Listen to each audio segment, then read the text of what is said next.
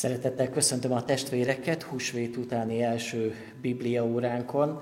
Remélem, hogy jól teltek az ünnepek, és üzenetet is nyertünk az igehirdetések, a szolgálatok által. Remélem, hogy mindannyian egészségesek vagytok, és továbbra is abban a reménységben vagyunk, hogy hamarosan ismét találkozhatunk.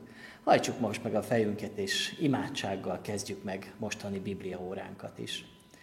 Istenünk, menje édesatyánk, hálás a mi szívünk az elmúlt napokért, azokért az üzenetekért, amiket adtál nekünk az Isten tiszteleteken, a szolgálatok által, az ige hirdetések által. Köszönjük neked, hogy megelevenedhetett újból előttünk a te nagy szereteted, váltság halálod, a te feltámadásod.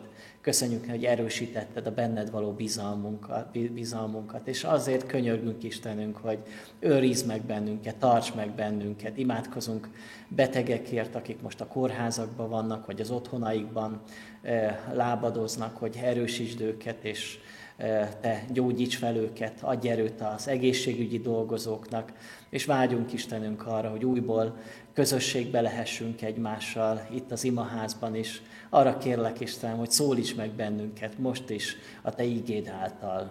Amen. Testvérek, folytatjuk tovább a Zsoltárok könyvének tanulmányozását. Ma a 42. Zsoltárt fogjuk közösen olvasni. Egy nagyon ismert Zsoltár lesz majd, és remélem, hogy még jobban kinyílik majd előttünk ez az ige. Tehát a 42. Zsoltár így hangzik. A karmesternek kora fiainak tanító költeménye. Ahogyan a szarvas kívánkozik a folyóvízhez, úgy kívánkozik a lelkem hozzád, Istenem. Isten után szomjazik lelkem, az élő Isten után. Mikor mehetek el, hogy megjelenjek Isten előtt? Könnyem lett a kenyerem éjjel és nappal, mert egész nap azt mondogatják nekem, hol van a te Istened. Kiöntöm lelkemet, és arra emlékezem, hogy milyen tömeggel vonultam, és hogyan vezettem Isten házához új, hangos újongással és hádaénekkel az ünneplő sokasságot. Miért csüggetsz el lelkem, miért háborogsz bennem? Bízzál Istenben, mert még hálát adok neki az ő szabadításáért. Istenem, elcsügged a lelkem, azért terát gondolok a Jordán földjéről, és a Hermonról, a Micár hegyéről. Örvény örvénynek kiált, zuha tagjait zuhangjában, minden habod és hullámod átcsapott fölöttem. Nappal szeretetét rendeli mellém, éjjel éneket ad számba az Úr, imádságot életem Istenéhez. Ezt mondom az Istenemnek, kőszálamnak. Miért feledkeztél el rólam? Miért kell gyászban járnom? Miért gyötör az ellenség? Mintha csontjaimat tördelnék, amikor gyaláznak ellenfeleim, mert egész nap ezt mondogatják nekem, hol van a te Istened? Miért csüggetsz el lelkem, miért háborogsz bennem? Bízzál Istenben, mert még hálát adok neki, szabadító Istenemnek. Az egyik legismertebb Zsoltár a Zsoltárok könyvében. Talán azért is annyira ismert ez a Zsoltár, mert nagyon sokféleképpen megzenésítették ezt az éneket. Talán a reformáció korabeli ének ismerős, különösen az idősebb testvéreknek, mint a szép híves patakra a lelkem úgy fohászkodik, kívánkozik hozzád.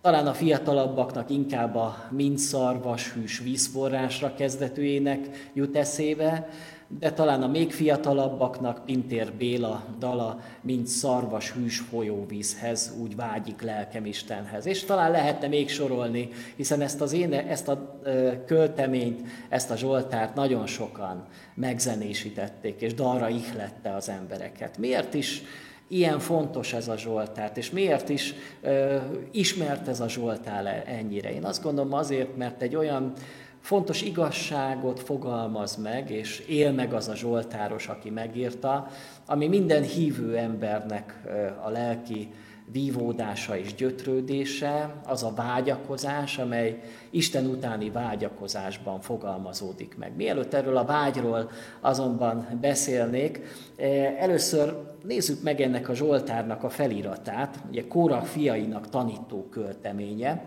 Ez a 42. Zsoltár itt az újfordítású Bibliában látjuk is, hogy van egy fölötte való felirat a második könyv, ami azt jelenti, hogy az első 41 Zsoltár az egy külön könyvet tett ki, amit úgy is nevezünk, hogy Jahvista Zsoltárok, ugyanis azokban a Zsoltárokban Isten nevét Jahve nevével fejezi ki a Zsoltáros.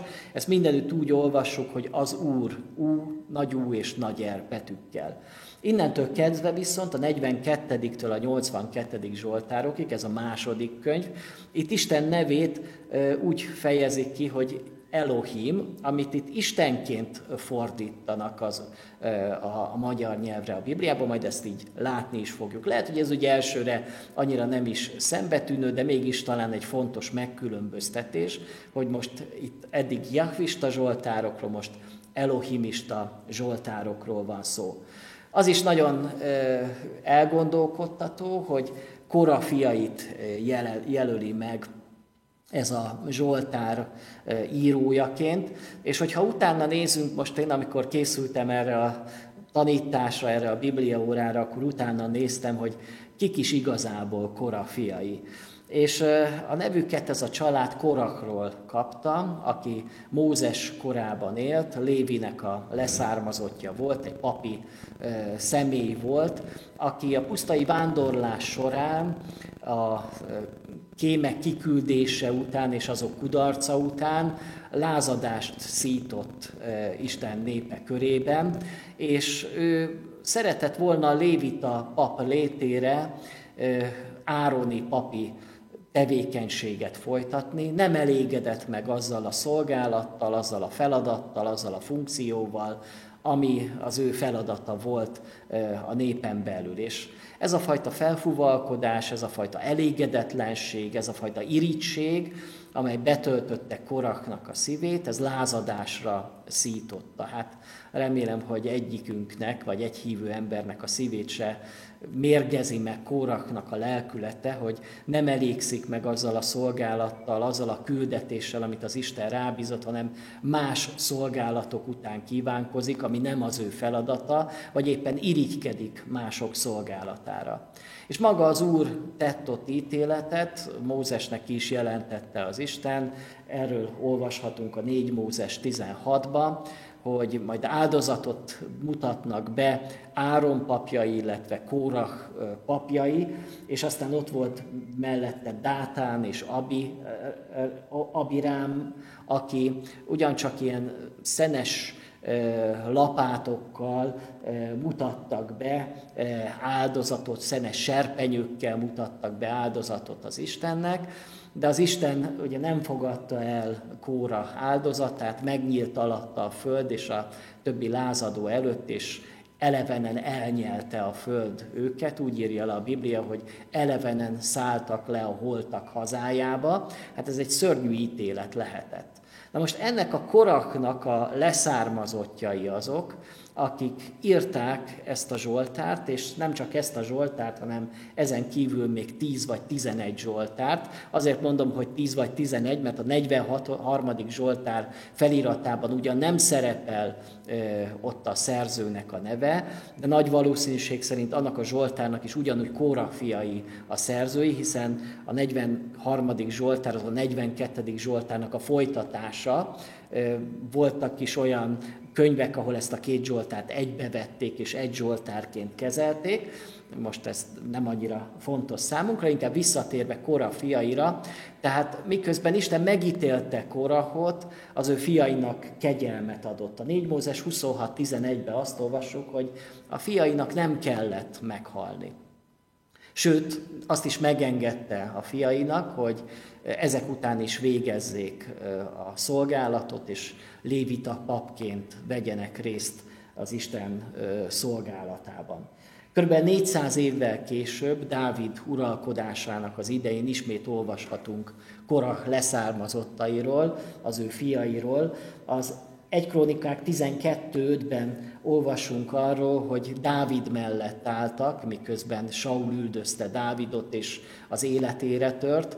Kora fiai pedig Dávid mellett maradtak hűségesek ebben a nagyon nehéz politikai és vallási helyzetben. Arról is olvasunk, hogy Kora fiait megtalál, meg, megtalálhatók voltak a, a kapu, kapuőrök között, a, a Szent Sátort őrizték, illetve Jeruzsálem kapuit őrist, őrizték, ez is egy nagyon fontos szolgálatuk volt. Aztán még arról is olvashatunk, hogy az 1 Krónikák 25-ben, hogy a Dávid, mikor már hatalomra került és királyá lett, akkor ott voltak ezek a kóra leszármazottjai, a Szent Sátor énekesei között, ott volt Hémán, aki korahi származású volt. Tehát énekesek voltak. És további 150 évvel később ugyancsak olvashatunk Kóra fiairól, ott Josafát király uralkodásának az idején, amikor ammóniak és moabiták támadták meg az országot, és akkor Josafát nagyon elkeseredett, és az Istenhez kiáltott, és az Isten azt az üzenetet adta neki, hogy nem is kell nekik harcolniuk, hanem majd az Isten harcol értük. Ők pedig úgy mentek ki a harcba, hogy előre küldték a zenészeket, azokat, akik énekesek voltak, elkezdték Isten dicséretét, és miközben dicsérték az Istent, az ellenség vereséget szenvedett, önmagát verte meg, hiszen lázongás tört ki az ellenség között, és egymást gyilkolták ott az emberek. Tehát ott voltak Kora fiai, Isten dicsőítő és énekes csapata között. Miért, miért is érdemes talán így, vagy ilyen, ennyire részletesen beszélni Kora fiairól?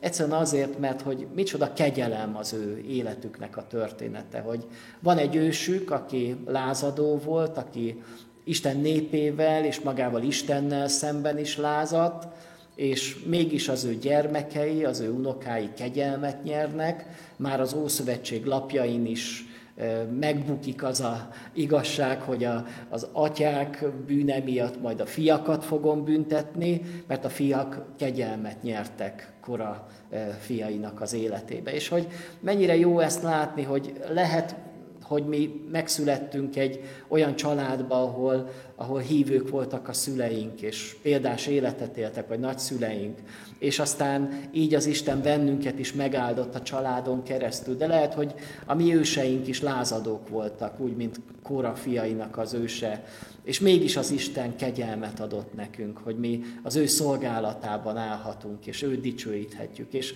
ezek az emberek, Kórach leszármazottjai, ezek nagyon szerették az Istent, és ezért eh, a Zsoltárok könyvében is láthatjuk, hogy legalább tíz Zsoltárt írtak, és ezek a Zsoltárok a mai napig is olvashatóak számunkra. Ez a 42. Zsoltár, ahogy említettem, a 43-as Zsoltárral együtt alkotott talán egy Zsoltárt, hiszen ugyanazok a gondolatok, ugyanannak a folytatása van a 43. Zsoltárban, ami a 42-be elkezdődött. Ez egy panaszének, egyéni panaszének, és azt is érdemes talán meglátnunk, hogy a Zsoltárok könyvében, a 150 Zsoltár között 40 egyéni panaszéneket olvasunk, és további körülbelül egy tucatnyi közösségi panaszéneket, így a Zsoltárok műfajai közül a legnagyobb az a panaszének. És hogyha így ezzel így szembesülünk ezzel a tényel, akkor talán saját elképzeléseink is megbuknak, vagy, vagy éppen megdőlnek, amit a zsoltárokról gondolunk. Mi elsősorban arra gondolunk, hogy a zsoltárok hálaénekek, vagy Isten dicsőségére dicsőítő énekek, és persze van nagyon sok hálaadó és dicsőítő ének, de mellettük megtaláljuk nem kis számban a panaszénekeket is. Hogyan kaptak helyet Izrael énekes könyvében, imádságos könyvében, kegyességi gyakorlatáról szóló könyvben ezek a panaszzsoltárok. Hát nem bűn a panasz, a panaszkodás? Nem szoktuk mondani azt, hogy ne panaszkodjunk, vagy, vagy felesleges a panaszkodás? Érdemes és fontos megkülönböztetni a panaszt a panaszkodástól. Amikor az ember panaszkodik, akkor az ő élethelyzete miatt méltatlankodik, és haragszik talán a körülményekre, haragszik az Istenre, és ezt a másik embernek mondja el, vagy csak magában vívódik és zsörtölődik.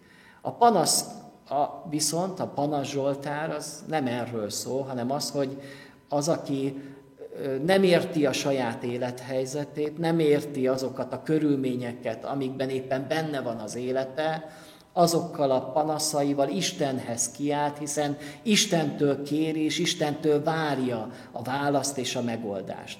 És így meg kell látnunk, hogy óriási a különbség a panasz és a panaszkodás között. Mert hogy a hívő embert is érheti nehézség, akár gyász is, hiszen ez a Zsoltár is beszél arról, hogy amikor a problémáiról beszél a Zsoltáros, akkor, akkor gyászról is beszél, akkor vajon ebben a gyászában miért kell gyászban járnom, és miért gyötör az ellenség, amikor külső támadások, emberektől ért támadások, amikor fizikai betegségek, vagy méltánytalanság, vagy szegénység, vagy éppenséggel gyász éri az embert, akkor mit kezd ezzel az élethelyzetével? elkezd panaszkodni, elkezd lázadni Istennel szembe, úgy, mint Kora fiainak a, az őse Korah tette, vagy úgy, mint Kora fiai, hogy a panaszukkal Istenhez mennek. És Isten előtt öntik ki az ő szívüket, és tőle várják a választ, és tőle várják a megoldást. Hát Isten erre tanít bennünket, az Isten igéje erre tanít, és bátorít bennünket, hogy minden nehézségünkkel, minden problémáinkkal menjünk oda az Istenhez, és öntsük ki előtte a szívünket. Mert hogy e, itt voltak ezek az emberek, pontosan nem tudjuk az ő problémájukat, de mivel mondtam, hogy itt valószínű gyász lehetett az életükbe, családjukból hallhatott meg valaki, vagy valaki közeli ismerősük, barátjuk, de ott voltak az ellenségek, azok, a, akik támadták őket.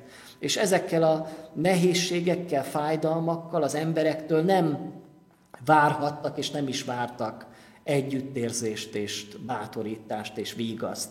Hiszen az emberek hogyan viszonyultak Kora fiainak, nem tudjuk, hogy hány ember volt, aki megírta, egyetlen ember, vagy, vagy, egy, vagy egy család, ahol, ahol átélték közösen ezt a gyászt. Az emberek nem, hogy megértették volna őket, hanem ráadásul még jobban támadták őket, és azt kérdezték, hogy hol van a te Istened? Nem véletlen ez a mondat a negyedik és a tizenegyedik versben is megszólal, hogy ez annyira fájt valószínű a Zsoltárosnak, hogy ez kétszer is leírja ebben a Zsoltárba, hogy ember nem volt, aki a nehéz helyzetemben csak együtt érzett volna velem, velünk, és valamilyen vígaszt, bátorítást nyújtott volna. Hát olyanok voltak kora fiainak a barátai, mint amilyen Jobbnak a barátai voltak, akik nem hogy segítettek volna Jobbon, hanem még inkább összezavarták, még inkább vádolták, még inkább bántották, még inkább megkeserítették az ő lelki állapotát. Nyomorúságos vigasztaló vigasztalók voltak az emberek, és nyomorúságos vigasztalókkal találkozott Kora is, amikor a Koráknak a fiai is, amikor ezt a Zsoltárt írták, és nehézségben volt az életük. Remélem, hogy nekünk nem csak ilyen barátaink vannak, nem csak ilyen emberek vesznek bennünket körül, hogy addig, amíg jól megy a dolgunk, addig ott állnak mellettünk, amikor viszont valami nehézség, betegség ér bennünket, vagy éppenséggel gyászba vagyunk, akkor elfordulnak, vagy éppen vádaskodnak, amikor bántanak bennünket, vagy nem törődnek velünk. Jó, hogyha megtanuljuk azt, hogy legyünk vigasztalók, legyünk együttérzők, és hogy ezt valahol úgy tudjuk kifejezni a másik felé, hogy ő azon keresztül megérezze, megtapasztalja, hogy nincs egyedül az ő problémájával. De Kora fiai nem is Isten, nem is az emberektől várják itt a, a vígasztalást, az együttérzést, hanem, hanem az Istenhez menekülnek. Ezért tulajdonképpen ebben a Zsoltárban a legfontosabb üzenet az Isten utáni vágyakozás, hogy ebben a nehéz helyzetben az Istenre vágyakozik a lélek. És ez is csak fontos látnunk, hogy egy nehézségben, egy problémában, egy nehéz helyzetben az ember kétféle módon juthat az Istennel valamilyen kapcsolatra. Az egyik, hogy vagy eltávolít bennünket a nehézség az Istentől, vagy még inkább közelebb visz ő hozzá. Ez egy próba helyzet, és a próba helyzetben korafiai jól teljesítenek, vagy jól megállják a helyüket, és nem, hogy elszakadtak volna az Istentől, hanem még inkább Isten után vágyakozott az ő szívük.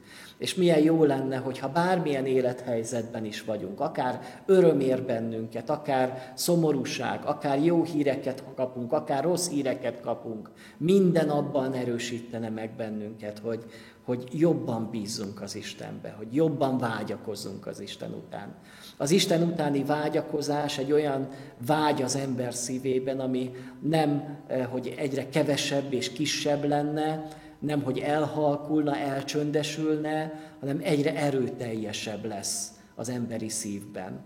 És ezt a vágyat, ezzel kell leélnünk az egész életünket, hiszen a tökéletes beteljesedés azt itt nem fogjuk úgysem megtapasztalni, hiszen ahogyan Pálapostól fogalmaz, amíg a testben élünk, addig távol vagyunk az Istentől. Vágyakozunk utána, hogy őt megláthassuk, hogy ő vele igazán közel kerülhessük, ez majd a mennyben történik. De ott van-e a szívedben, és a szívünkben, az én szívemben is a vágy arra, hogy, hogy az Istent keressem. És milyen az a vágy, ami ott van a Zsoltárosnak a szívébe? Úgy, ahogyan a szarvas kívánkozik a folyóvízhez, úgy kívánkozik a lelkem hozzád, Isten. Ez egy költői szavak. Költői módon fejezi ki azt a szükséget, azt a szomjúságot, ami az ő lelkének, az ő szellemének a szomjúsága. És valóban, ahogyan egy szarvas megkeresi a folyóvizet, úgy keresi az ember itt a földi életben is az enyhítő forrást, ami megelégíti az én lelkemnek a vágyát és kívánságát.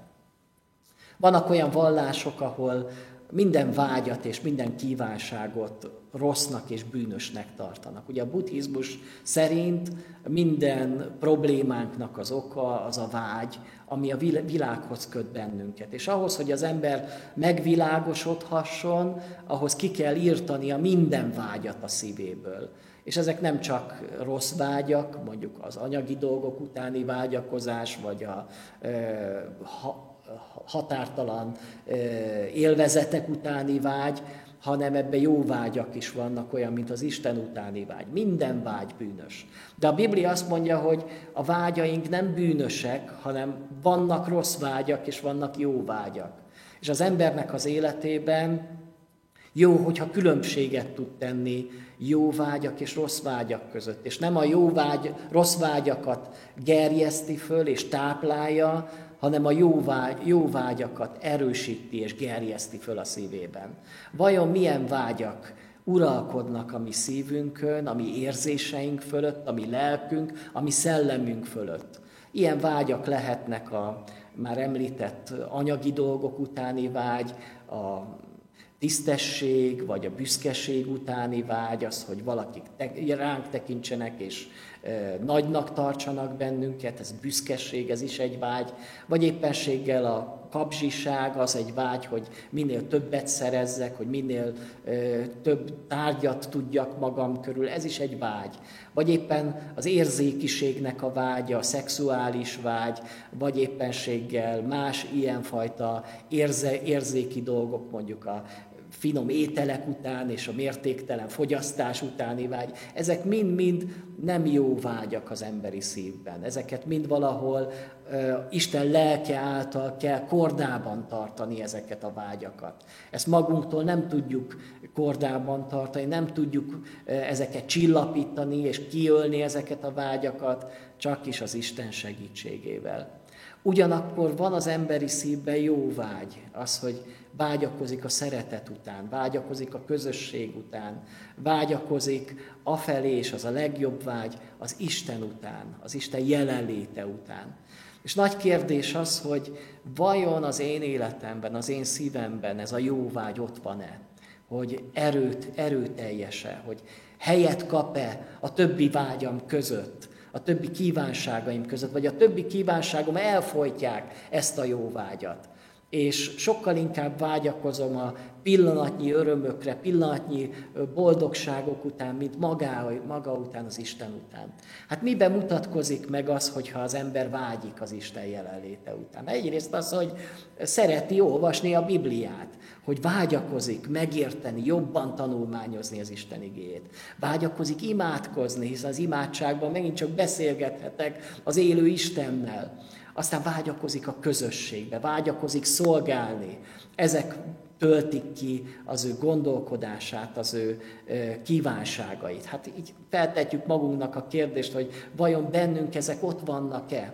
Most a járvány helyzetben, amikor most már lassan, vagy több mint egy éve, hogy imaházba csak hol jöhetünk, hol nem, de leginkább nem jöhetünk, és csak interneten nézhetjük az ige hirdetéseket, akkor vajon bennünk van-e, vagy egyre csitul az a vágy, hogy bárcsak újból megjelenhetnék a templomba, bárcsak újból együtt lehetnék a hívők közösségben, vagy szép lassan a többi vágy öli ki ezt a tiszta és tökéletes és jó vágyat. Hát én arra vágyom, és azt szeretném, hogy ahogyan egyre szomjasak vagyunk, egyre jobban értékeljük az Isten jelenlétét, az Istennek a közösségét. Mert hogy miután vágyakozik tehát a Zsoltáros, az Isten után szomjazik lelkem, az élő Isten után. Nem akárki után vágyakozik az emberi lélek és az emberi szív, az élő Isten után. Talán olyan véletlennek, vagy olyan semmit mondónak tűnik az, hogy oda teszi az Isten elő, hogy az élő Isten. Mert hogy mi nem a halott Isten után, nem egy kitalált Isten után vágyakozunk, nem egy vallási szertartás után vágyakozunk, hanem mi az élő Isten után vágyakozunk, az ő jelenléte után vágyakozunk. És ez csak azt tudja megfogalmazni így, csak azt tudja kimondani, aki már tapasztalta az életében, hogy milyen az élő Istennel való kapcsolat. Milyen az, amikor az élő Isten téged megszólít. Milyen az, amikor az élő Isten neked megbocsátja a bűneidet. Amikor az élő Isten téged átölel. Amikor meggyógyítja a te betegségedet. Amikor meghallgatja a te imádságodat. Van-e már tapasztalatod? Van-e már élményed az élő Istennel való kapcsolatodban? Ha igen, akkor az annyira fogjává tesz ez a, ez a megtapasztalás, hogy mindig utána vágyakozol az élő Isten után, hogy mikor mehetek el, hogy megjelenjek az Isten színe előtt. A Zsoltáros távol volt a templomtól, távol volt a közösségtől, de a szíve mélyén ugyanúgy, mint ahogyan mikor Jónásról beszéltünk, és a Jónás imádságáról, ott a Cethal gyomrában neki is eszébe jutott a templom, hogy hogyan ment föl a templomba, és hogyan ö, járult az Isten szín elé. Úgy a Zsoltáros is, aki a nehézségében, a problémájában visszaemlékezik azokra az áldott alkalmakra, áldott ünnepekre, amikor együtt mehetett a templomba másokkal. Hiszen azt mondja, hogy hogyan jelenhetek meg én az Isten szíve, szív előtt. Hiszen emlékszem arra, hogy milyen tömeggel vonultam, és vezettem népeket az Isten házához, hangos újjongással és hálaénekkel, ünneplő sokaságot az ünnepek elevenednek meg előtte. Ugye a zsidóknak három ilyen fő ünnepük volt, az egyik a, a Pesach, a zsidó húsvét, a másik a, a, a pünkösdnek az ünnepe, és a harmadik pedig a sátoros ünnep, az őszi aratási ünnep. És ezeken az ünnepeken valóban nagy tömeggel vonultak a templomba, áldozatokat mutattak be, dicsérték az Istent, ige hirdetéseket hallgattak, az Isten jelenlétébe töltöttek sok időt.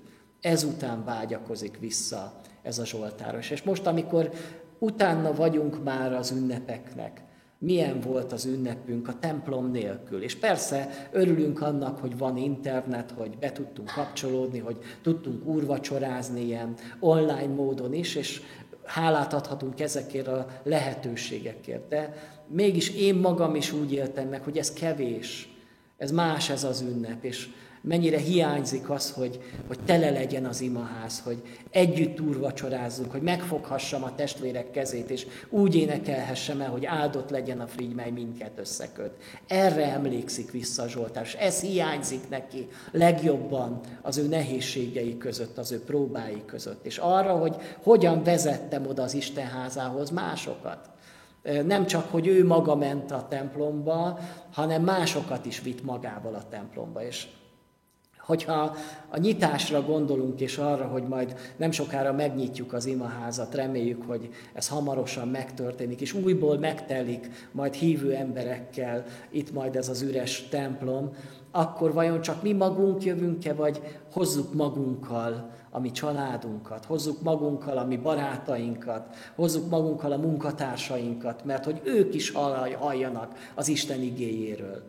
Ha nincs benned ez a vágy, ez, a, ez az Isten utáni vágy, ami nem csak abban mutatkozik meg, hogy nekem van szükségem az Istenre, hogy én szomjas vagyok, hanem tudom azt, hogy mások is szomjasok, bár nem biztos, hogy ezt felismerték, őket is oda akarom vinni oda az Isten jelenlétében. Nagyon örülök annak, hogy még ebben a járványhelyzetben is vannak olyan testvérek, akik bár zárva van az imaház, de mégis ö, megkérdezik, hogy elhozhatom-e a következő istentiszteletre a barátomat, a munkatársamat. És most az ünnepek alatt is voltak olyanok, így az istentisztelete, akik nem a gyülekezetünk tagjai, csak testvérek elhozták, mert fontosnak tartották, hogy még ebben a járványhelyzetben is eljöjjenek az imaházba velük. És most nem arra bátorítom, hogy most mindenki jöjjön vasárnap a járványhelyzet ellenére, de hogyha valaki van, akit el lehet hozni az imaházba, akkor hozzátok el, mert szüksége van Szüksége van arra, hogy meghallja az Isten igéjét. Főleg akkor, amikor már nyitott Isten tisztelet lesz, akkor ugyanúgy, mint a Zsoltáros, akarom vinni az én barátaimat az Úr színe elé. És van aztán ebben a Zsoltárban egy visszatérő refrén.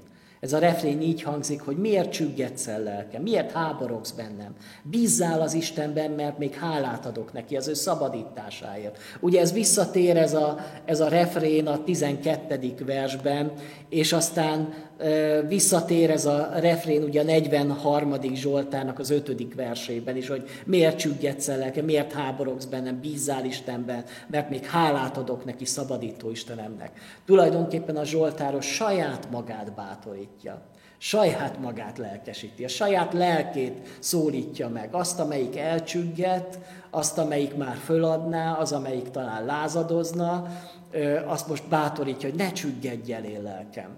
És van, mikor nekünk saját magunkra is rá kell szólni. Amikor, amikor talán hajlamos lennék arra, hogy lusta legyek, hajlamos lennék arra, hogy feladjam, hajlamos lennék arra, hogy, hogy kétségbe vonjam az Isten jóságát, akkor magamra rosszul, hogy ne háborogjél lelkem bennem, ne csüggedj el én lelkem, hanem gyerünk, kezd el dicsőíteni az Isten, kezdjél el hálát adni neki. Hát milyen dolgokért tudna hálát adni a Zsoltáros ilyen helyzetben, amiben benne van. Amikor távol van az úrházától, amikor lehet, hogy betegség veszik körül, amikor gyászba van, amikor ellenségek veszik körül, amikor nem értik meg ők, őt az emberek, hát miért tud hálát adni? Én úgy gondolom, hogy egy hívő ember minden körülmények között képes és tud hálát adni. Még a leg sötétebb időszakokban is, még a legkeményebb időszakokban is. És épp a hálaadás emeli ki az emberi szívet az elkeseredésnek a mocsarából, hogy ne csüggedjen el az én lelkem, hogy ne adjam fel, hogy ne veszítsem el a hitemet, és ne feszítsem el a bizodalmamat. Hiszen a Zsoltáros is megfogalmazza az, hogy annyira gyötör engem ez, a, ez az, tehát olyan rossz lelki érzelmi állapotban van, hogy mintha a csontjaimat tördelnék. Ugye ez nem egy fizikai fájdalom, hanem egy lelki fájdalom. Az érzelmeiben éli meg ezt a fájdalmat, és valóban az érzelmeink nagyon sérülékenyek, és ilyenkor Ráadásul, mikor még emberek sem értenek meg bennünket, akkor, akkor ő maga is így kiált föl az Istenhez, hogy ezt mondom az Istenemnek, kőszállamnak, hogy miért feledkeztél el rólam, miért kell gyászban járnom, miért gyötör az ellenség. Már elmondja a panaszát az Istennek, hogy, hogy miért feledkeztél el rólam, de valóban, valójában elfeledkezett rólunk az Isten, vagy el tud-e feledkezni rólunk az Isten. Én úgy gondolom, hogy az Isten nem feledkezik meg rólunk. A Ézsajás könyvének 40. fejezetében nagyon ismerjük azt az igét, és az is egy költői kép, ahogyan a Ézsajás fogalmaz.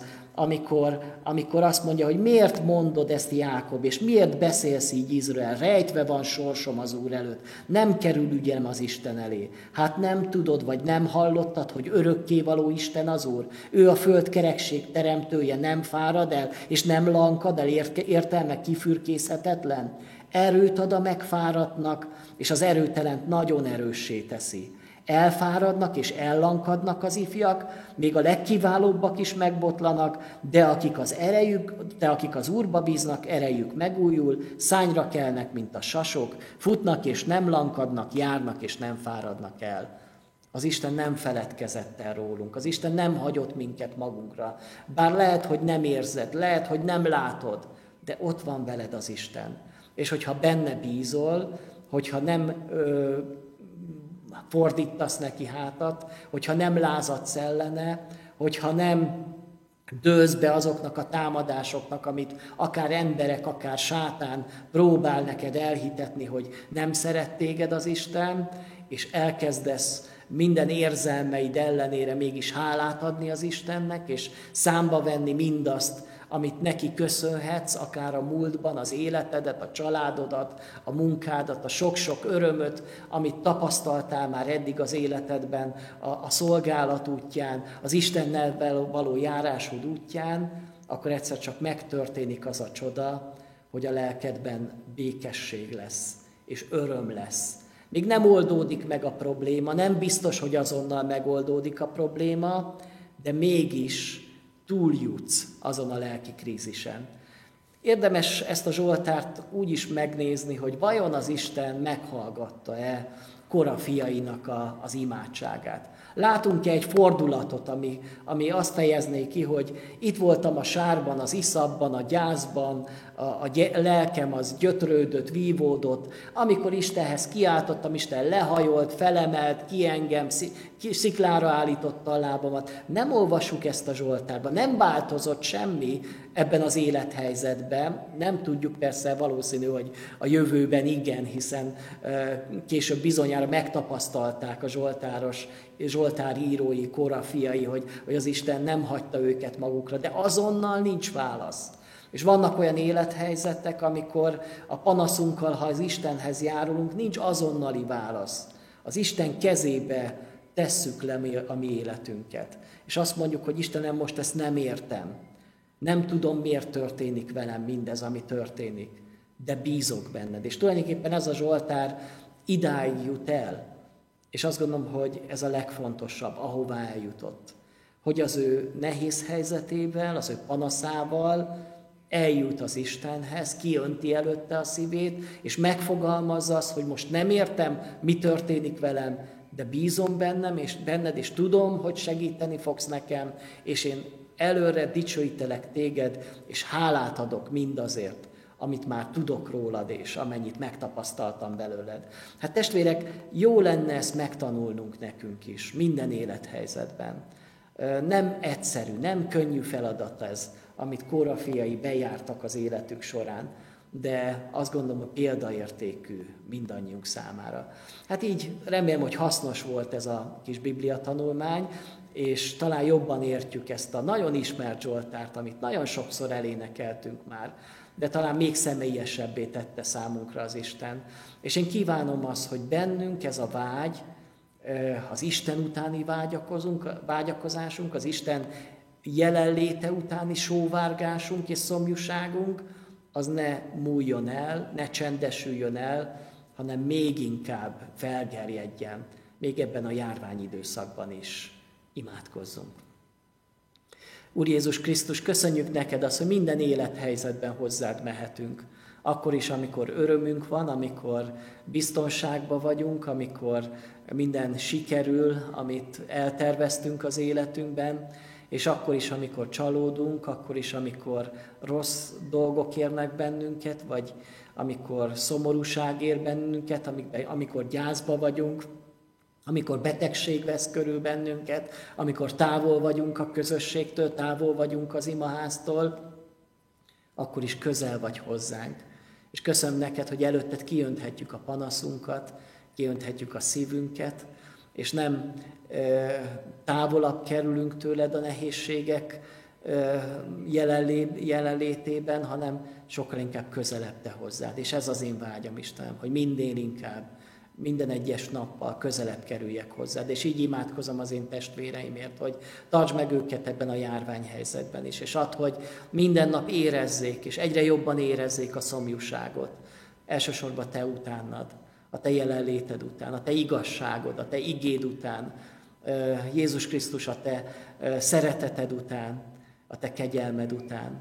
És aztán érezzük a vágyat, a szomjúságot, a közösség után, ahol nem csak egymással, hanem veled is még jobban találkozhatunk. Erre kérlek Isten, hogy így erősítsd ezt a szomjúságot, és add, hogy ne csak mi magunk vágyakozunk az imaházba, hanem arra is vágyakozunk, hogy másokat is idehozzunk, másokat is a te jelenlétedbe vigyünk, hogy ők is megtapasztalják, hogy minden földi vágynál te sokkal csodálatosabb szeretetet és ajándékot akarsz nekünk adni, sokkal nagyobb örömöt tudsz nekünk adni.